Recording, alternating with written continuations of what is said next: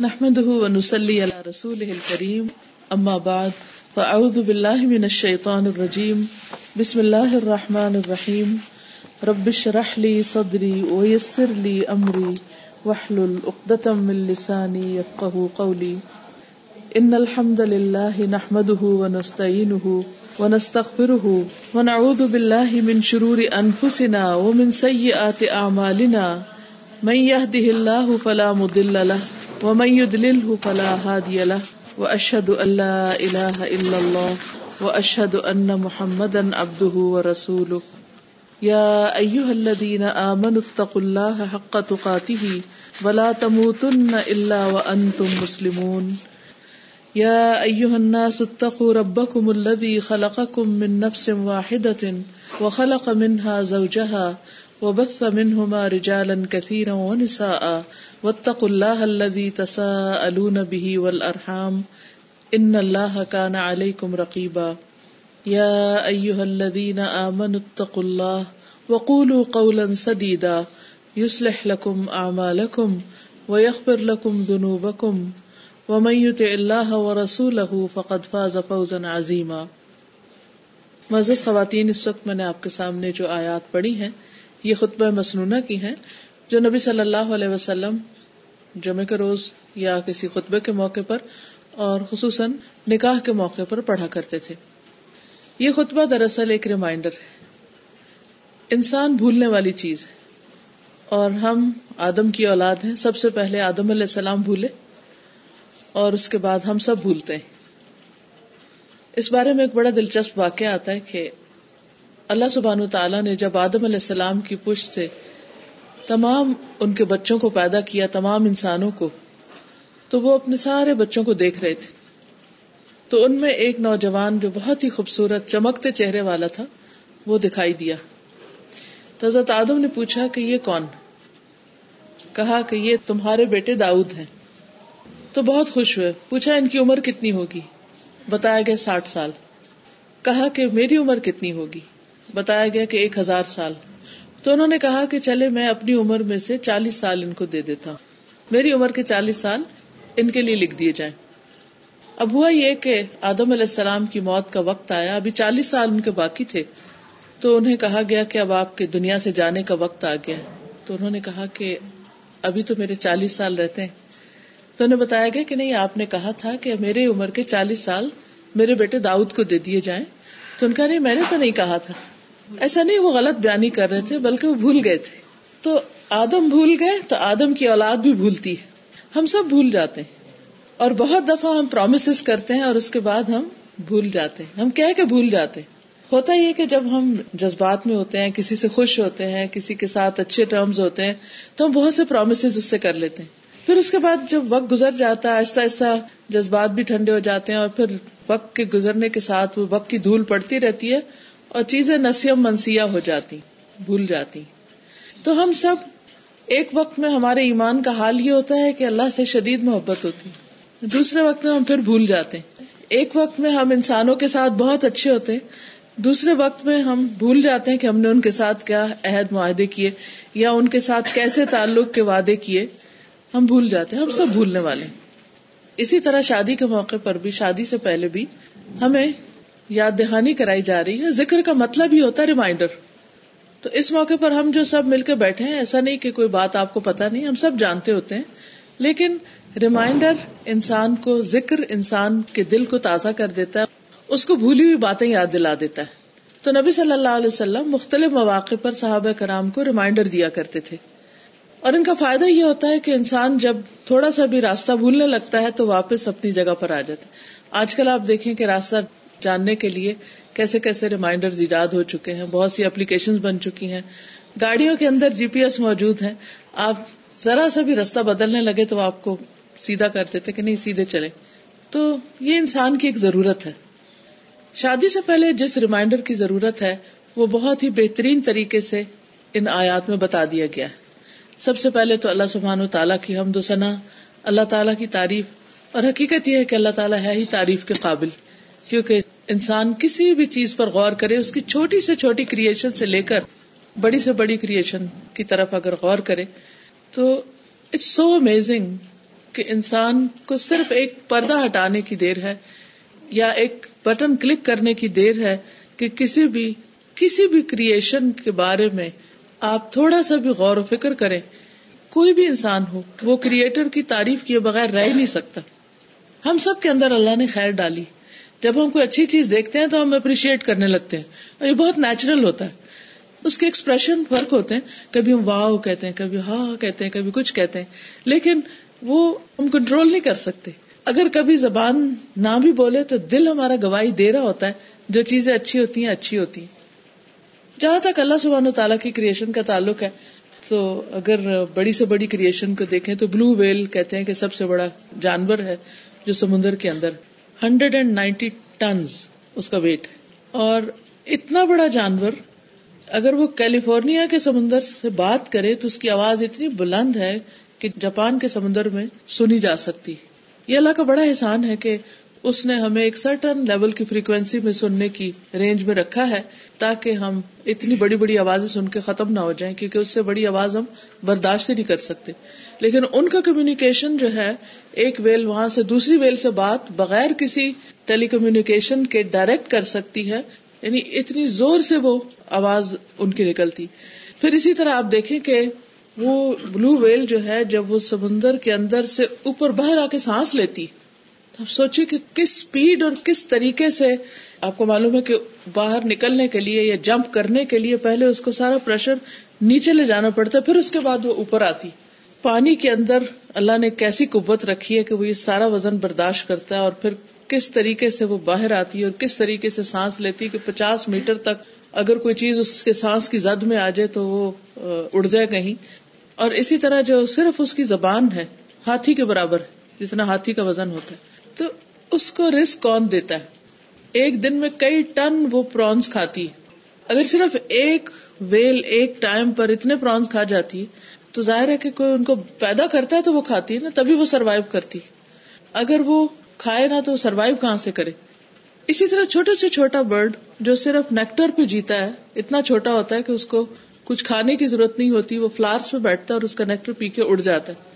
اور جب ان کی مائگریشن ہوتی ہے تو کئی کئی گھنٹے کی فلائٹ ہوتی ہے، ان کی نان اسٹاپ جس میں نہ وہ سوتے ہیں، نہ وہ کھاتے ہیں، نہ وہ کچھ کرتے ہیں، کیونکہ اگر وہ ذرا بھی نیچے کو اتریں گے، سمندروں کے اندر سے، اوپر سے گزرتے ہوئے، تو نیچے سے مچھلیاں ان کو اچھل کے پکڑ لیں گی۔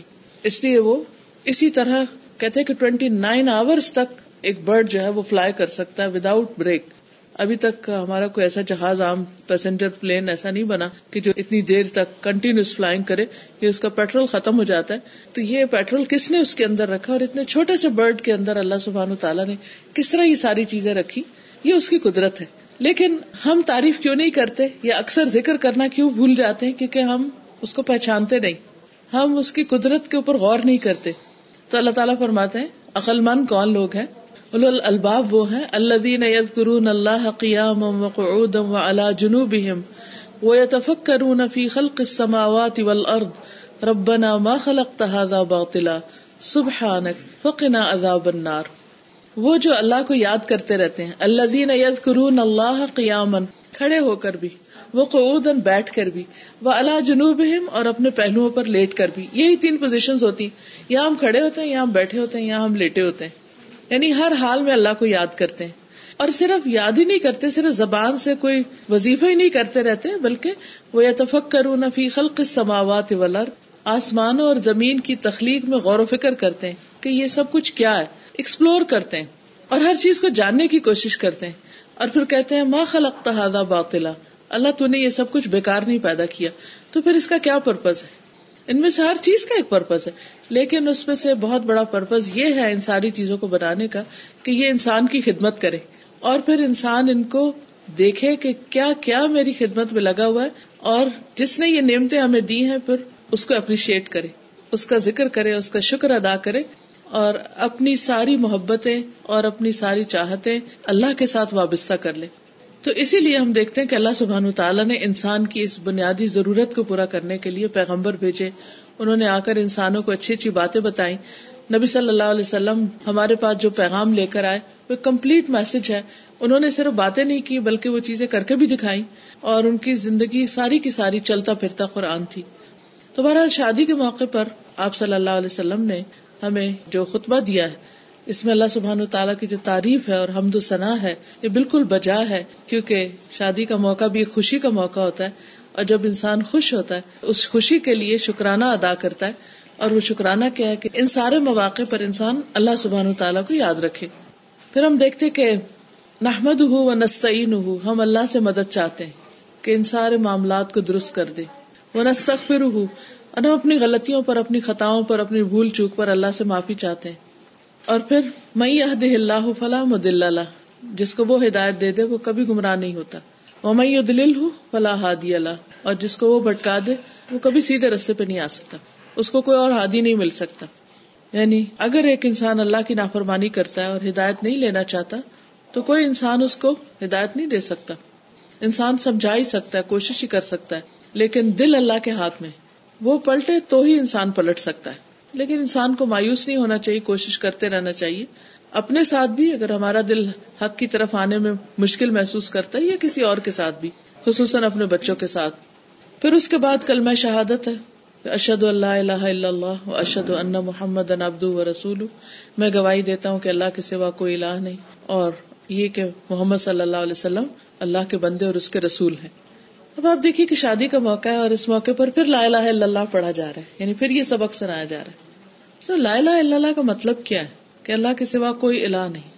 الہ کہتے ہیں اس ہستی کو جس سے سب سے زیادہ محبت کی جاتی، اور اس محبت کی وجہ سے اس سے عقیدت ہوتی، اور اس عقیدت کی وجہ سے اس کی بڑائی دل میں ہوتی، اور پھر اس بڑائی کی وجہ سے انسان اپنے آپ کو چھوٹا محسوس کرتا ہے اور اس کے آگے جھک جاتا ہے۔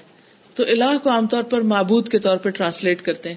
تو معبود جو ہے یعنی جو عبادت کے لائق ہے، اور عبادت کہتے ہیں کسی کے آگے کمال محبت کے ساتھ، کمال تعظیم کے ساتھ، اور خوشبو کے ساتھ جھک جانا۔ یعنی ایک طرف محبت اور عظمت ہو اور دوسری طرف اس کے سامنے انسان اپنے آپ کو سرینڈر کر دے۔ شادی کے موقع پر بھی چونکہ ایک نئی زندگی شروع ہو رہی تھی، ایک زندگی جب ملتی ہے جب انسان پیدا ہوتا ہے، اور ایک نئی زندگی کا آغاز ہوتا ہے جب انسان ایک فیملی کو شروع کرتا ہے، اور فیملی کا یونٹ دو لوگوں سے مل کے بنتا ہے۔ اس میں دو لوگ جو ایک بالکل ڈفرنٹ بیک گراؤنڈ سے آتے ہیں، وہ باہم آپس میں مل کے گھر بناتے ہیں۔ جن میں صرف بیک گراؤنڈ کا فرق نہیں ہوتا بایولوجیکل ڈفرینس بھی ہوتے۔ ہیں ان دونوں کے درمیان باہم اتفاق، محبت، رحمت اللہ سبحان تعالیٰ ڈالتا ہے اللہ تعالیٰ فرماتے وہ بین کو مبتم و رحما بالکل ان نون انفیملیئر اور پھر اللہ تعالیٰ اتنی زیادہ محبت ایک دوسرے کے لیے پیدا کر دیتا ہے۔ یہ بھی اللہ کی قدرت کی نشانیوں میں سے ایک نشانی لیکن محبت جو کہ دل میں ہوتی تو بہت دفعہ دل کی حالت انسان کے بس میں یا کنٹرول میں نہیں ہوتی، وہ اس میں چینجز آتی اور انسان بعض اوقات بہت تھوڑی دیر میں کسی بھی چیز کے بارے میں اپنی رائے بدل دیتا ہے، کیونکہ اس کے ساتھ کئی مسائل ہیں۔ انسان اپنے طور پر جتنا مرضی سچا ہو، جتنا مرضی اچھا ہو، لیکن اس کا ماحول اس پر لازمن اثر کرتا ہے۔ مثلاً اگر ہیٹر لگا ہوا ہے، تو ظاہر ہے اس سے ہیٹ آئے گی اور گرمی ہو جائے گی اور ہمیں اس سے کچھ بھی ریئیکشن ہوگا، کسی کو ہو سکتا ہے الرجی ہو ہیٹ سے اگر نہیں لگائیں گے، سردی ہوگی تو اس کا اپنا اثر ہوگا۔ اسی طرح آپ کسی کے بارے میں بہت اچھا سوچ رہے ہیں، اتنے میں کوئی شخص آتا ہے، وہ آ کے راہ چلتے اس کی کوئی برائی کر کے ادھر چلا جاتا ہے، تو آپ کا ذہن ایک دم یعنی آپ کا دل ضرور خراب ہوتا ہے کہ یہ کیا ہوا۔ اسی طرح مختلف جو باہر کا ماحول ہوتا ہے، خاندان فیملی یہ سارے بھی اثر انداز ہوتے ہیں۔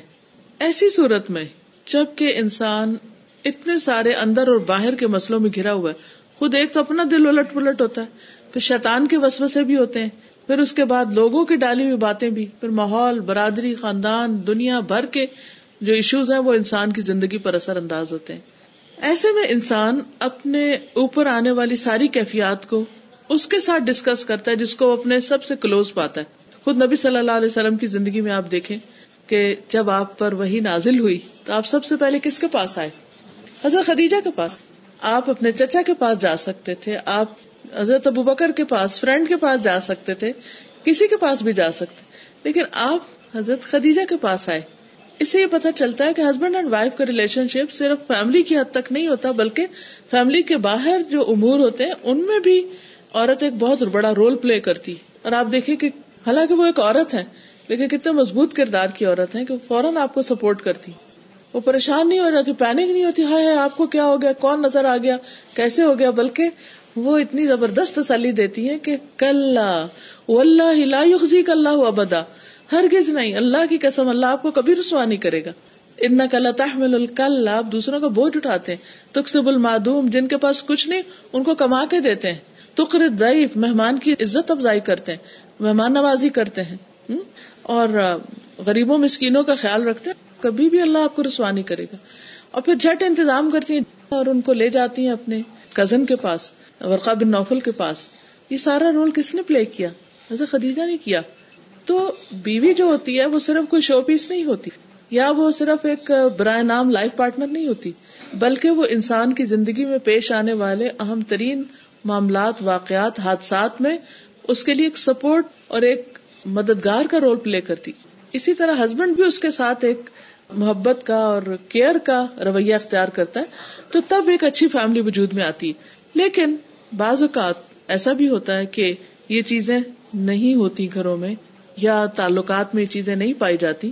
تو شادی کے اس موقع پر کسی بھی نوجوان کپل کو یہ میسج دینا بہت ضروری ہوتا ہے کہ وہ صرف خوابوں کی دنیا میں نہیں رہے، بلکہ حقیقت کی دنیا میں آئے جس میں محبتیں بھی ہیں، جس میں خوشیاں بھی ہیں، جس میں دونوں ایک دوسرے کے لیے سپورٹ بھی ہیں اور ایک دوسرے کو انکریج کرنے کا ذریعہ بھی ہے اور اس کے ساتھ ساتھ ایک دوسرے کے غم بانٹنے اور مشکل وقت میں ایک دوسرے کا سہارا بننے کے لیے بھی یعنی زندگی جو ہے، اس میں ups and down smooth sailing نہیں ہوتی کیونکہ بہت سے حالات اپنے کنٹرول میں نہیں ہوتے۔ تو ایسی صورت میں اللہ سبحان و تعالیٰ نے جو رشتہ بنایا، بہت ہی خوبصورت بنا اور اس لیے بنایا ہے تاکہ ایک دوسرے سے سکون پائے جیسے کہ قرآن پاک میں بھی آتا ہے کہ یہ سکون کا رشتہ ہے۔ لیکن افسوس کے ساتھ یہ کہنا پڑتا ہے کہ بہت دفعہ یہ رشتہ سکون کا نہیں رہتا۔ اس کی وجہ کیا ہوتی؟ ہے اس کی وجہ یہ ہوتی ہے کہ انسان اللہ سے نہیں ڈرتا اور جو دل میں آتا ہے وہ کرتا ہے۔ اسی لیے ہم دیکھتے یہ جو تینوں آیات آتی ہیں کلمہ توحید کے بعد، اللہ کو معبود ماننے کے بعد، اللہ کے اطاعت گزار بندہ بننے کے بعد، ان تین میں چار دفعہ تقوا کا ذکر آتا ہے کہ اللہ سے ڈرو۔ اور خصوصاً مردوں کو حکم دیا گیا کہ اللہ سے ڈرے کیونکہ بعض کو تو بیوی سے نہیں ڈرتے، کسی اور سے نہیں ڈرتے۔ تو وہ کوئی سپریم پار ہو، کوئی ان کے اوپر ایسا ہو جس سے وہ ڈرے، تو وہ اللہ ہی کی ذات ہے، بندوں میں سے کوئی نہیں ہو سکتا۔ اس لیے بار بار اللہ کا تقوی اختیار کرنے کا حکم دیا گیا۔ یا اللہ آمن التق اللہ حق تقاتی۔ اے لوگوں جو ایمان لائے، اللہ سے ڈرو، جیسے ڈرنے کا حق ہے۔ ایسے نہیں کہ ہاں ہاں ہمیں بڑا ڈر ہے اللہ کا۔ نہیں، تم اپنے عمل میں دکھاؤ کہ واقعی اللہ سے ڈرتے کیونکہ جو اللہ سے ڈرتا ہے، وہ اپنی زبان سے سوچ سمجھ کے لفظ نکالتا ہے۔ جو اللہ سے ڈرتا ہے، وہ صرف لوگوں کے بیچ میں نہیں، وہ تنہائی میں بھی اللہ سے ڈرتا ہے۔ وہ اپنی نگاہوں کو دیکھنے میں بھی اللہ سے ڈرتا ہے یعنی کہ وہ کہاں دیکھ رہا ہے، وہ کیا سن رہا ہے، وہ کیا بول رہا ہے، وہ کہاں جا رہا ہے، وہ کیا کر رہا ہے، کیا وہ بندوں کے حقوق ادا کر رہا ہے یا نہیں کر رہا ہے، ان ساری چیزوں میں اللہ سے ڈرتا ہے۔ اور پھر ولا تم اللہ وان تم مسلم ہرگز تمہیں موت نہ آئے مگر یہ کہ تم مسلمان۔ پھر کہا، یا ناسو رب کو سارے انسانوں کو کہا، تم سب اپنے رب سے ڈرو۔ جس نے تمہیں ایک جان سے پیدا کی یعنی آدم علیہ السلام سے۔ وہ خلق منہا زوجہ اور آدم ہی سے ہوا پیدا ہوئی۔ ان کی پسلی سے پیدا ہوئی تھی۔ کس طرح ہوئی تھی؟ وی ڈونٹ نو بٹ ہمارے دین ہمیں بتاتا ہے کہ وہ پسلی سے پیدا ہوئی تھی۔ پسلی سے پیدا ہونے کا مطلب یہ کہ کمپین شپ یعنی بیوی جو ہے، وہ ایک کمپین ہے۔ وہ سر سے نہیں پیدا ہوئی، وہ پاؤں سے نہیں ہوئی، وہ پسلی سے یعنی سائڈ سے ہوئی۔ یعنی کہ اس کو ساتھ رکھنا اور وہ ایک تمہاری ساتھی ہے۔ اور اس کا مطلب یہ ہے کہ وہ تمہاری جیسی ایک انسان۔ ٹھیک ہے، تمہیں ذمہ داری دی گئی اس کے لیے کیئر، پروٹیکشن، اس کے لیے نان نفقہ، سب چیزیں فراہم کرنے کی۔ لیکن اس دینے کا مطلب یہ نہیں کہ تم احسان جتاؤ یا تم اسے حقیق چیز سمجھنے لگو، جسے بعض معاشروں میں سمجھا جاتا ہے۔ پھر خلا کا منہا زوجہ و بسا منہما رجالن کثیر و نسا پھر آدم اور ہوا سے بہت سے مرد اور عورتیں دنیا میں پھیلتے چلے جا رہے، پھیلتے چلے جا رہے۔ اور پھر وطق اللہ الدی تسا النبی ولرحم اور اللہ سے ڈرو، جس کا نام لے کے تم ایک دوسرے سے اپنا حق مانگتے ہو۔ اور خاص طور پر رشتے داریوں کے بارے میں اللہ سے ڈرو، کیونکہ رشتوں کے بارے میں سوال ہوگا، حقوق العباد کا سوال ہوگا۔ حدیث میں آتا ہے، رشتوں کے بارے میں بہت سی احادیث ہے لیکن ایک حدیث جو مجھے بہت ہی پسند ہے کہ جو شخص یہ چاہتا ہے اس کی عمر میں برکت ہو اور اس کے رسک میں اضافہ ہو۔ رسک میں برکت، اسے چاہیے کہ رشتے داروں سے اچھا سلوک کرے۔ اب آپ دیکھیں، ہم میں سے ہر شخص یہ دونوں چیزیں چاہتا ہے کہ ہماری زندگی میں برکت ہو، صحت کے ساتھ جیے، کچھ کر کے مرے اور دوسری طرف یہ کہ ہمیں رسک زیادہ ملے۔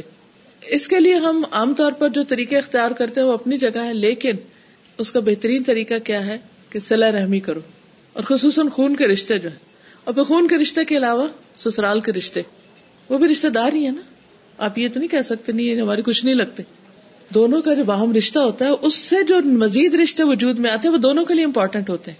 قرآن مجید میں نصب ان و صحرا دونوں کی بات آتی۔ تو اس لیے اما کا بھی حق ہے اور ساس امی کا بھی حق ہے۔ اسی طرح سسر کا بھی، ابا سسر کا اور پھر ان کے آگے بہن بھائی اور باقی سب۔ ان رشتوں سے محبتیں بھی ملتی ہیں اور تکلیفیں بھی بازوقت مل جاتی ہیں، کیونکہ انسان ہے وہ۔ اگر انسانوں کو انسان سمجھا جائے، ان کی غلطیاں معاف کر دی جائیں، دل بڑا کر لیا جائے، تو خوشیاں ہی خوشیاں۔ لیکن اگر انسان اپنی ذات کے خول میں بند رہے، اس کو صرف اپنے کھانے کی فکر ہو، اپنے پہننے اوڑھنے کی، صرف اپنی ذات کا مطلب پتا اور کسی کا خبر نہیں، کوئی قربانی نہیں، تو اس صورت میں پھر پکڑ ہے۔ اسی لیے کہا گیا کہ اس کے بارے میں سوال کرتے ہو تم، اللہ کو یاد کر کے، ایک دوسرے کو یاد کرا کے تم اپنے حق مانگتے ہو۔ اور پھر کہا متق اللہ اللہ جی نبی والارحام ان اللہ کانا علیکم رقیبا بے شک اللہ تم پہ نگرانی کر رہا ہے۔ یعنی ٹھیک ہے، فرشتے بھی لکھ رہے ہیں جو تم کہتے ہو، بولتے ہو، کرتے ہو۔ اللہ تعالیٰ خود بھی واچ کر رہے ہیں کہ کون کیا کرتا ہے۔ تیسری اور آخری آج جو اس میں آتی ہے، یا اللہ امن الطق اللہ وقول قول سدیدہ اے لوگ جو ایمان لائے ہو، اللہ سے ڈر اور سیدھی بات کیا کرو، درست بات کیا کرو۔ اللہ تعالیٰ تمہارے اعمال درست کر دے گا۔ جب باتوں میں ہیر پھیر ہونے لگتا ہے، جب غلط بیانی ہوتی ہے، تو پھر اس کے بعد انسان کے تعلقات میں اور باقی چیزوں میں بہت کمپلیکیشن آتی ہیں۔ اور پھر معاملات سیدھے ہونے کی وجہ اور الجھتے چلے جاتے اس لیے اسٹریٹ فارورڈ ہونا، سچی بات کہنا، درست بات کہنا، اس کا مطلب نہیں روڈ ہونا۔ یعنی سچ بات کہنا اور سیدھی بات کہنا بغیر روڈ ہوا بھی انسان کہہ سکتا ہے، کر سکتا ہے اور اس کو کرنا چاہیے۔ تو اس لیے بہت ضروری ہے کہ ہم اللہ سبحان و تعالیٰ کی بتائی ہوئی ان باتوں پر عمل کرنے والے ہوں اور اس کا فائدہ دنیا میں بھی انسان کو ہوتا ہے۔ اللہ تعالیٰ فرماتے یوسل اللہ تمہارے اعمال درست کر دے گا، تمہارے حالات درست کر دے گا۔ وہ یکفر لکم دنو بکم اور تمہارے گناہوں کو معاف کر دے گا۔ اور وہ میت اللہ و رسول ہو جو اللہ رسول کی بات مانے گا، اطاعت کرے گا فقط فاض فوزن عظیم وہ عظیم شان کامیابی پائے گا۔ تو جو شخص واقعی بہت بڑی کامیابی چاہتا ہے ہیوج گرینڈ سکسیس تو اس کو کیا چاہیے؟ کہ وہ اپنی باتوں کو درست کر لے۔ جب باتوں کو درست کرنے کی بات آئی تو آپ دیکھیں کہ ریلیشن شپ میں سب سے زیادہ کمیونیکیشن امپورٹنٹ ہوتی۔ لیکن بہت دفعہ ہماری کمیونیکیشن ڈس فنکشنل ہوتی۔ صحیح نہیں ہوتی۔ ہم کچھ کہہ رہے ہوتے ہیں، دوسرا کچھ اور بنا لیتا ہے اس کو۔ کبھی سنتے نہیں، کبھی سن کے اس کو مزاق اڑانے لگتے کبھی کچھ کرتے ہیں۔ تو میں صرف چند ایک باتیں کروں گی۔ بات چیت کا کمیونیکیشن کا وہ کون سا انداز ہے کہ جس سے تعلقات خراب ہوتے ہیں تاکہ ہم ان چیزوں کو اوائڈ کریں اور ہمارے تعلقات زیادہ بہتر ہوں؟ سب سے پہلی بات غور سے نہ سننا۔ غور سے نہ سننا۔ جب کوئی ہم سے بات کرا بس ہسبینڈ بات کر رہا ہم کہ ہاں ہاں ہاں ہم کچن میں لگے رہے اپنے اپنے کا۔ نبی صلی اللہ علیہ وسلم کا طریقہ کیا تھا؟ کہ جب کوئی آپ سے بات کرتا تو آپ پوری طرح اس کی طرف متوجہ ہو جاتے تھے۔ اپنی پورے جسم کے ساتھ اس کی طرف متوجہ ہو جاتے صرف اگر اس ایک سنت پر عمل کر لیا جائے کہ جس سے بچہ اسکول سے آیا مثلاً بھاگتا ہوا، یا سو کے اٹھا ہے، ماں سب کام چھوڑ دے، ڈراپ ایوری تھنگ اور اس کو گلے لگا لے۔ اتنی سی توجہ ملنے کے بعد اس کا سیر و خون بڑھ جاتا ہے، پھر وہ خود ہی بھاگتا پھرتا ہے۔ اس وقت ہم پرواہ نہیں کرتے۔ کون آیا، کون گیا، کیا کہتا، کیا نہیں کہتا۔ اچھا اس کے بعد کیا ہوتا ہے؟ کہ ہم کیوں نہیں کہتے؟ کیونکہ ہمارے مائنڈ میں کچھ اور چل رہا ہوتا ہے۔ اب جو باہر سے آیا ایک شخص اور اس نے گھر والے کا رویہ دیکھا، موڈ آف ہے، اس کا بھی آف ہو جاتا، بات ختم۔ اب پہل کون کرے؟ اب وہ شروع اتنی سی بات سے ہی ہوتا ہے، یا نہ سننے کی وجہ سے ہوتا ہے، یا کوئی بول رہا ہے اور اس کی بات یعنی کہ پسند نہیں آئے تو کمرے سے بندہ نکل جائے۔ تو ہمیں اس سنت پر عمل کرنے کی ضرورت ہے کہ ہم واقعی اچھے لسنر بنے نہ صرف ایک ہسبینڈ کے ساتھ، بلکہ بچوں کے ساتھ۔ تو آپ دیکھیں کہ بہت سے کانفلکٹ ریزالو ہو جائیں گے۔ ہم دوسرے کا پوائنٹ آف ویو سمجھنا نہیں چاہتے، ہم آدھے میں بات پکڑ لیتے ہیں۔ ہاں ہاں کیونکہ وہ کوئی زمشن ہوتے ہیں ہمارے۔ اس لیے کہا ہوگا۔ اور بعض اوقات بات وہ نہیں ہوتی، کچھ اور ہوتی۔ مثلاً شور کہتا ہے بیوی کو کہ تم جب بات کرتی، شکایت کرتی۔ تو اب یہ ہے کہ اسے پتا ہے کہ میں گھر جاؤں گا، بیوی بچوں کی باتیں کرے گی، یا ہمسائے کی، یا ساس کی، یا کسی کی، تو وہ مینٹل بلاک کر لیتا۔ وہ غیر حاضر ہو جاتا ہے دماغ سے۔ خود موجود ہوتے لیکن غیر حاضر ہو جاتا۔ اب وہ جب سنتا ہی نہیں تو نتیجہ کیا ہوتا ہے؟ بیوی بھی وہی باتیں بار بار کی جاتی ہے، بار بار کی جاتی اب وہ دونوں طرف ایک کھچاؤ آنے لگتا ہے۔ اگر دونوں طرف سے یہ تعاون ہو جائے، ایک دوسرے سے کوپریشن ہو جائے، چھوٹی بات ہو یا بڑی، اچھی ہے یا نہیں، پسند آ رہی ہے کہ نہیں، یا بورنگ ہے بہت، یا اریٹیٹ کر رہی، تو وہ بھی کڑوا گھونٹ بھر کے سن لیں ایک دفعہ۔ سن لیں۔ آپ دیکھیں گے کہ صرف سننے کی دیر ہے، بہت سے شکوے ویسے ہی دور ہو جائیں۔ گے اور اس کے لیے پیشنس چاہیے ہوتا ہے۔ سننے کے لیے بہت پیشنس چاہیے ہوتا ہے۔ اور خاص طور پر اس بات کو سننے کے لیے جو اچھی نہ لگ رہی ہو۔ لیکن ہم کیوں سنیں؟ صرف ایک سنت پر عمل کرتے کہ نبی صلی اللہ علیہ وسلم توجہ سے بات سنتے تھے۔ حاضر دماغی سے سنتے تھے۔ بعض اوقات ہم ہاں ہاں ہاں کرتے رہتے ہیں۔ اور اگر کوئی پوچھ لے کہ کیا کہا، تو پتہ بھی نہیں ہوگا کہ کہا کیا۔ پھر اسی طرح دوسری ایک اور ریزن ہوتی ہے، غلط وقت پہ بات کرنا۔ ایک شخص کو بھوک لگی۔ وہ کھانے کے انتظار میں بیٹھے اور ہم اس کو کوئی قصہ سنانے بیٹھ جاتے ہیں یا خود فون پہ باتیں کرنا شروع کر دیتے اب وہ دوسرے کا بھی پیشنس کا ایک حد ہوتی۔ تو ایسے مواقع پر بھی چھوٹا سا واقع ہوتا ہے اور وہ اتنا بڑا بن جاتا ہے اتنا فساد پھیل جاتا ہے۔ عام طور پہ عورتوں کا طریقہ یہ ہوتا ہے کہ جب شوہر گھر آتے ہیں، وہ بھوکے ہوتے ہیں یا تھکے ہوتے ہیں، تو وہ ان کو بچوں کی شکایتیں لگانا شروع کر دیتے آج یہ اسکول نہیں گیا، آج اس نے یہ کر دیا، آج نے توڑ دیا، آج فلاں چلا گیا۔ کیونکہ دونوں کا کامن انٹرسٹ بچے ہوتے ہیں۔ اب ہم بچوں کی اچھی بات تو کم ہی کرتے، جو ہمارے دل میں پریشانی ہوتی ہے ہم کہتے ہیں بس جلدی سے اس کو سنا دے جو چیز ہم دونوں شیئر کرتے ہیں، یہ دونوں میں کامن ہے۔ اور جتنا مجھے ہم مقام ہے، اس کو بھی ہونا چاہیے۔ لیکن اس کو عام طور پہ نہیں ہوتا۔ وہ سمجھتے بیوی کر رہی ہے، بس ٹھیک ہے کرتی رہے گی۔ یا اس کا اپنا ایک طریقہ ہوتا ہے۔ تو وہاں سے بھی مسئلہ شروع ہو جاتا ہے۔ اور بہت سے پیرنٹس بچوں کی وجہ سے لڑائی کرتے رہتے ہیں آپس میں۔ وہ اس کو بلیم کرتا ہے اس کو کرتا ہے وہ اس کے اوپر ڈالتا ہے اس کے اوپر ڈالتا۔ ہے اچھا جب بچے اچھے ہوتے ہیں، دونوں کریڈٹ لینا چاہتے اور جب بچے بگڑتے ہیں تو کہتے تمہاری وجہ سے بگڑا۔ وہ کہتے نہیں، تم نے توجہ نہیں دی تو بگڑا۔ تو بہرحال، ایسی صورت میں انسان کو چونکہ فرشتے لکھ رہے ہیں، تو سوچ سمجھ کے بات کرنی چاہیے۔ تیسری چیز ہوتی ہے انٹرپشن ایک شخص بات کر رہا ہے، اتنے میں بیچ میں آپ انٹرپٹ کر دیتے ہاں ہاں یہ تو میں نے پہلے بھی سنا، تم پہلے بھی بتایا تھا مجھے۔ یہ تو مجھے پہلے ہی پتا ہے۔ ہاں مجھے پتا ہے۔ اب بات پتہ بھی ہو تو نبی صلی اللہ علیہ وسلم کو بعض اوقات بات پتہ بھی ہوتی تھی، لیکن وہ پھر بھی دلچسپی سے سنتے تھے۔ اس کو عربی میں مجاملہ کہتے ہیں۔ مجاملہ ہوتا ہے کہ ایک دوسرے کے ساتھ خوبصورت معاملہ کرنا۔ ایک ہوتا معاملہ ہوتا مجاملہ۔ مجاملہ یہ ہے کہ اگر آپ کو ایک بندے نے دو دفعہ پہلے وہ قصہ سنایا ہوا ہے، تو تیسری دفعہ بھی آپ اسی طرح سنیں جس پہلی دفعہ سن رہے ہیں۔ کیونکہ اس وقت اصل چیز قصہ نہیں ہے۔ اس وقت اصل چیز اس کو توجہ دے رہے just giving attention nothing else تو اس سے اگلی بات جو ہے وہ معاملہ درست ہو جاتا ہے۔ پھر اسی طرح یہ ہے کہ بعض اوقات دل میں کوئی رنج غم ہوتا ہے تو ہم بہت فارمل ہو جاتے ہیں۔ تو جو فارمیلٹی ہے، اس سے بھی کمیونیکیشن جو وہ ٹھیک نہیں ہوتی۔ کیونکہ ہم سوچتے اچھا میں نے لاسٹ ٹائم یہ بات کہی تھی تو وہ موڈ آف ہو گیا تھا، تو بہتر ہے، میں کہتی نہیں۔ تو اب پھر ہم ریزرو ہونا شروع ہو جاتے ہیں۔ اس سے پھر یہ ہے کہ شوہر سمجھتا ہے کہ بیوی کا مجھے انٹرسٹ ہی کوئی نہیں ہے، یا بیوی سمجھتی ہے، شوہر مجھے انٹرسٹ نہیں لیتا۔ دونوں طرف کی باتیں ہو رہی کسی ایک کی نہیں۔ تو ایسی صورت میں انسان پھر یہ کہ تھوڑا سا اپنے خول سے باہر نکل آئے۔ کسی کو تو سیکریفائس کرنی ہے جو سیکریفائس کرتا ہے، اس کا ہمیشہ اخلاقی طور پر زیادہ بہتر رہتا ہے وہ۔ اس کا پلہ بھاری ہوتا ہے۔ اور ایک وہ گواہی ہوتی ہے جو دنیا میں لوگ ہمارے بارے میں دیتے اور ایک ہوتا ہے مرنے کے بعد۔ پرسوں میرے پاس ایک کافی پرانی دوست آئی ہوئی تھی تو وہ کہنے لگی کہ میں، اس کی ایک فرینڈ ہے آگے، ان کے ہسبینڈ جو ہے وہ ڈاکٹر ہے تو یہ چیک اپ کے لیے گئی تو انہوں نے وائف کا ذکر کیا۔ تو وہ ڈاکٹر صاحب جو تھے وہ اپنی وائف کی بہت دیر تک تعریف کرتے رہے۔ تو یہ باہر نکلی تو انہوں نے کہا کہ آج میں نے تمہارا ایک فین دیکھا ہے۔ کیا مطلب تمہارا؟ میرا کون فین ہے؟ کہتے اس نے تو پندرہ منٹ تمہاری تعریفیں کی کیا مطلب؟ کون فین اور کس نے تعریفیں کہ تمہارے ہسبینڈ نے۔ اب اس کو یقین نہیں آ رہا تھا کہ میرا ہسبینڈ اتنی تعریف کر سکتا ہے۔ اچھا کس بات پہ؟ کہ فلاں بات پہ، فلاں بات پہ، فلاں بات تو بعض اوقات ہمارے اچھے رویے ان کو لوگ سامنے نہیں مانتے، لیکن پیچھے ضرور اس کی تعریف کرتے۔ کیونکہ جو اچھی چیز ہوتی ہے وہ اچھی ہوتی ہے۔ اگر کوئی وقتی طور پہ اس کو نہیں بھی مان رہا، تو وہ ضائع نہیں جائے گی، وہ اچھی ہوگی۔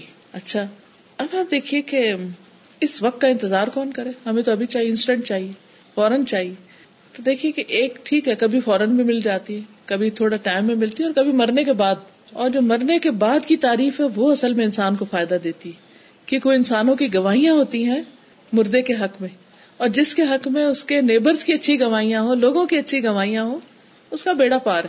تو اس لیے ہمیں یہ دیکھنا چاہیے کہ how we make other people feel about اس ہم ان کو فیل کیسے کرواتے ہیں؟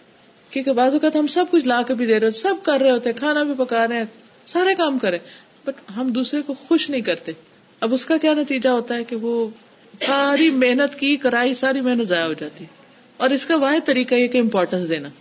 کیونکہ کچھ لوگوں کو زیادہ اٹینشن چاہیے تھی کچھ کو کم، کچھ کو بھوک زیادہ لگتی ہے کسی کو محبت زیادہ چاہیے، کسی کو کچھ اور۔ اپنے گھر میں بھی آپ نے دیکھو گا نا، کوئی بچے کو جلدی سونے کی عادت ہے، اس کو نیند چاہیے، اس کی نیند پوری ہونی چاہیے، اسے کھانا ملے کہ نہ۔ دوسرے کو نیند کی کوئی پرواہ نہیں، وہ کبھی سوئے گا، لیکن اس کو کھانا چاہیے۔ کہ تو کسی کو کچھ چاہیے تو کسی تو ایک دوسرے کا مزاج سمجھنا بہت ضروری ہوتا ہے۔ پھر اسی طرح یہ ہے کہ بعض اوقات ہم غیر مفید قسم کی باتیں بھی کرتے ہیں دوسرے کے انٹرسٹ کی نہیں ہوتی۔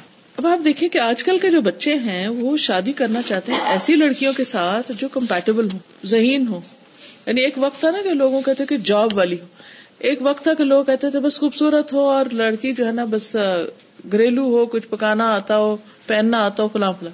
اب لڑکوں کا ایک اور ہی اسٹائل ہے، وہ کہتے کہ نہیں، وہ ہمارے ساتھ چل سکتی ہو، ہماری بات سمجھتی ہو، وہ ایسی اور ایسی ہو۔ اب اگر ایک ایسے لڑکے کے لیے ایک ایسی لڑکی آ گئی ہے کہ جس کو بات ہی نہیں کرنی آتی، تو اس کو کھانے کی دلچسپی نہیں ہے زیادہ، اس کو اس کو کسی اور چیز کی طلب ہے۔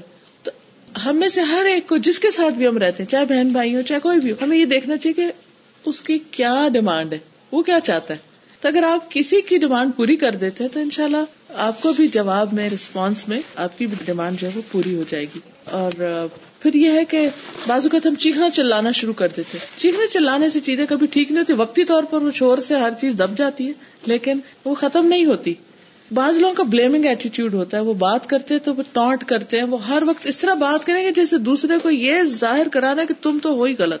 چھوٹی سی بھی بات ہوگی نا، تو وہ جو ٹون ہوتی ہے، وہ دوسرے کو بہت زیادہ ہرٹ کرتی۔ پھر وہ ٹون بازو کا زیادہ ہوتے ہوتے بدتمیزی اور بے احترامی پہ آ جاتی ہے۔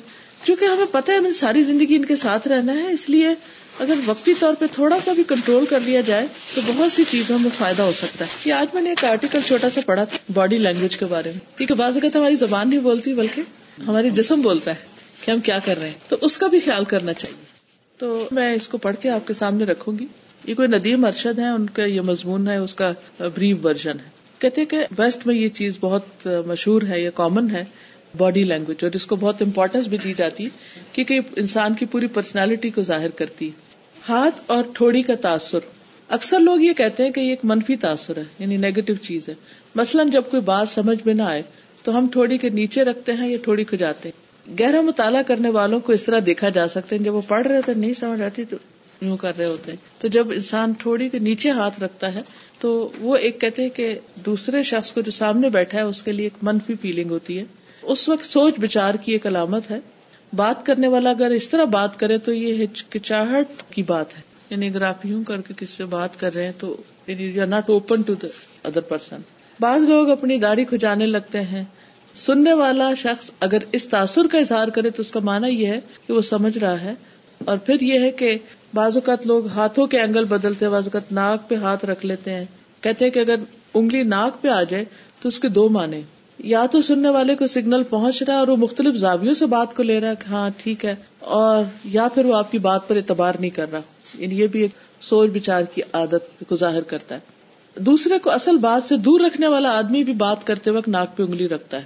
اگر گفتگو کے دوران ناخنوں کی طرف سے انگلیاں نتنوں کی جانب ہو تو اس کا مانا یہ کہ آدمی خوش فہمی کا شکار ہے۔ اس طرح ہاتھ رکھنے والے۔ یعنی کہ اپنے بارے میں بہت خیال ہے کہ سم تھنگ اسی طرح یہ ہے کہ ایک دوسرے کے آمنے سامنے ہو کے بات کرنا۔ تو اس میں بھی عموماً جو ویسٹ میں لوگ بالکل اسٹریٹ ایک دوسرے کے سامنے نہیں کھڑے ہوتے، بلکہ تھوڑا سا اینگل کے ساتھ کھڑے ہوتے ہیں، کیونکہ وہ بالکل سامنے کھڑا ہونا ایک مقابلے کسی کیفیت ظاہر کرتا ہے۔ پھر اسی طرح ہاتھ ملانے کے طریقے بتائے ہوئے کہ چار طریقے ہیں، سیدھا ہاتھ آگے کریں۔ اس کا مطلب یہ ہے کہ برابری کا تعلق ہے۔ ساتھ آنکھوں میں بھی دیکھیں، ساتھ مسکرائیں بھی اور زبان سے بھی بولے یا صرف ہاتھ ملانا ویری فارمل ساتھ اسمائل کرنا، ساتھ تھوڑی سلام بولنا یا کوئی بات کرنا۔ پھر ہمارے تو گلے بھی ملتے ہیں اور کس بھی کرتے ہیں اور آنکھوں میں بھی دیکھتے ہیں۔ تو یعنی جتنا آپ ایڈ کریں گے اس میں، اتنی زیادہ ایک وارمتھ اور کلوزنس فیل ہوگی۔ اور اگر آپ صرف کسی سے بس ایسے ہاتھ کر دیتے ہیں، آدھا ہاتھ کر دیتے ہیں، خالی انگلیاں ہی دیتے ہیں، تو یہ ساری چیزیں میٹر کرتی ہیں۔ پھر اسی طرح اگر ہاتھ ملانے والا ہاتھ پر ہاتھ مارے تو اس کا مطلب یہ ہے کہ وہ خود کو دوسرے سے بڑا اور بدتر سمجھتا نہیں، اس طرح کر کے اس کے اوپر ہاتھ رکھے۔ یعنی یوں ملانے کی بجائے اوپر سے۔ اگر ہاتھ نیچے تو اس کا مطلب یہ کہ ایسا آدمی خود کو غیر محفوظ سمجھتا نہیں یعنی اگر کوئی سلام کر رہا ہے اور ایسے نہیں رکھا بلکہ ایسے رکھا ہے نیچے کو، تو انسیکیور ہے۔ پھر اسی طرح زیادہ وامت کس طرح ہاتھ میں لانے میں کہ ہاتھ میں لا کے دوسری کلائی بھی پکڑ لی جائے۔ وہ اور زیادہ کلوزنس کی علامت ہے۔ پھر نظروں کا تاثر، پھر آواز، پھر کہتے ہیں کہ ٹانگ پہ ٹانگ چڑھا کر بیٹھنا۔ دائیں ٹانگ چڑھائی ہو تو اور مانا ہوتا ہے، بائیں چڑھائی ہو تو اور مانا ہوتا ہے۔ یعنی کہ انکار کرنے کے لیے بعض اوقات لوگ ٹانگ پہ ٹانگ رکھ لیتے اور پھر ٹانگ ایک دم اٹھا کے نیچے کرتے ہیں پھر بات کرتے ہیں۔ تو یہ ساری چیزوں کی بہت اسٹڈی ہوئی ہے اور بہت اس کے اوپر۔ تو اس سائنس کو بھی پڑھنا چاہیے باڈی لینگویج کو۔ نیٹ پہ اگر آپ جائیں تو آپ کو ان سائنس اور سمبل سے بہت کچھ، دوسروں کو سمجھنے کا موقع ملے گا۔ اس بات کو مختصراً کرنے کا مطلب یہ تھا کہ گھر کے اندر انسان ہر پوزیشن میں ہوتا ہے اور اگر تھوڑا سا بھی ان باتوں کے بارے میں، بعض اوقات ہم کپڑوں کا تو خیال کر لیتے ہیں لیکن کپڑے پہننے کے بعد دیکھتے کیسے ہیں، ہنستے کیسے ہیں، بولتے کیسے ہیں، کھڑے کیسے ہوتے ہیں، ان چیزوں کا خیال نہیں کرتے۔ تو یہ ایک ایک چیز ہماری باڈی کی جو ہے وہ میسج دے رہی ہوتی ہے کہ ہم دوسرے کے بارے میں کیا سمجھتے ہیں۔ تو اچھے تعلقات کے لیے، اچھے ریلیشن شپس کے لیے ضروری ہے کہ نمبر ایک، اللہ کا تقوا ہو اللہ کا ڈر ہو۔ اللہ سبحان و تعالیٰ کے لیے ہم دوسروں کے ساتھ اچھا کریں سیکریفائس کریں۔ دوسری چیز یہ ہے کہ انسان اپنے اس تعلق کو بہت قیمتی سمجھے، اس کی قدر کرے، اسے خراب ہونے سے بچائے، بگڑنے سے بچائے۔ اور اس کے لیے ضروری ہے کہ کمیونیکیشن اچھی ہو، اپنی زبان کی حفاظت ہو۔ اور پھر صرف یہ کہ وربل کمیونیکیشن نہیں، بلکہ پوری باڈی لینگویج جو ہے وہ پازیٹو ہو۔ یعنی انسان سے پازیٹو وائبز آنی چاہیے دوسرے کے لیے۔ اور وہ اسی وقت پازیٹو ہو سکتا ہے جب انسان دوسروں کی غلطیاں معاف کر دے اور ان کے بارے میں اچھی سوچ رکھتا ہو۔ تو اللہ تعالیٰ سے دعا ہے کہ وہ ہمیں عمل کی توفیق عطا آپ کچھ ایڈ کرنا چاہیں کچھ آپ کہنا چاہیں تو پلیز موسٹ ویلکم درخت کی کیوں آ جاتی ہے؟ اسلام میں تو درخت کی نہیں اسلام میں تو نہیں ہے۔ نا؟ آجزی ہے۔ بس ہم انسان ہے نا تھک جاتے ہیں بعض اوقات تو۔ بس ایکچولی انسان کو ایک ڈیسیزن لینا ہوتا ہے۔ کہ مجھے کیا کرنا ہر شخص کا ٹیسٹ ہوتا ہے نا۔ کوئی کسی چیز میں کبھی بچوں کی طرف سے کبھی ہسبینڈ کی طرف سے کبھی رشتے داروں کی طرف سے کبھی مال کی طرف سے۔ تو لائف میں ڈفرینٹ فیزز آتے رہتے ہیں۔ پھر وہ فیڈ آؤٹ بھی ہو جاتے ہیں۔ ہمیشہ پرماننٹ نہیں ہوتے۔ لیکن اس وقت جو کچھ ہم کرتے ہیں وہ سارا ریکارڈ ہو جاتا ہے کہ ہم کر کیا رہے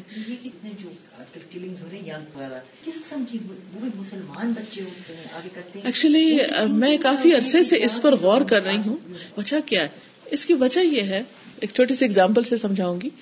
میرے پاس ایک بچی ہوتی ہے، میری ہیلپر ہے، تو میں پچھلے دن کراچی گئی، پھر دبئی گئی، تو میں نے کہا، چلو تم گھر چلی جاؤ، تو وہاں بچوں وغیرہ کو کچھ سکھانا۔ وہ آ کے مجھے بتاتی ہے کہ میں نے اپنے گلی محلے کے وہ بچے کٹھے کیے جو اسکول نہیں جاتے تھے، کہیں نہیں جاتے۔ میں نے کہا، ان کو سکھاتی ہوں۔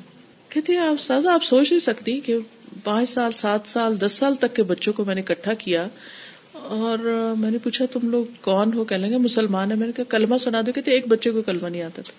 وہ کوئی اسکول نہیں جاتے، کسی مسجد نہیں جاتے، کسی ڈسپلن میں نہیں ہے وہ سارا دن گلیوں بازاروں میں گھومتے ہیں، سارا دن چھتے پھلانگتے ہیں۔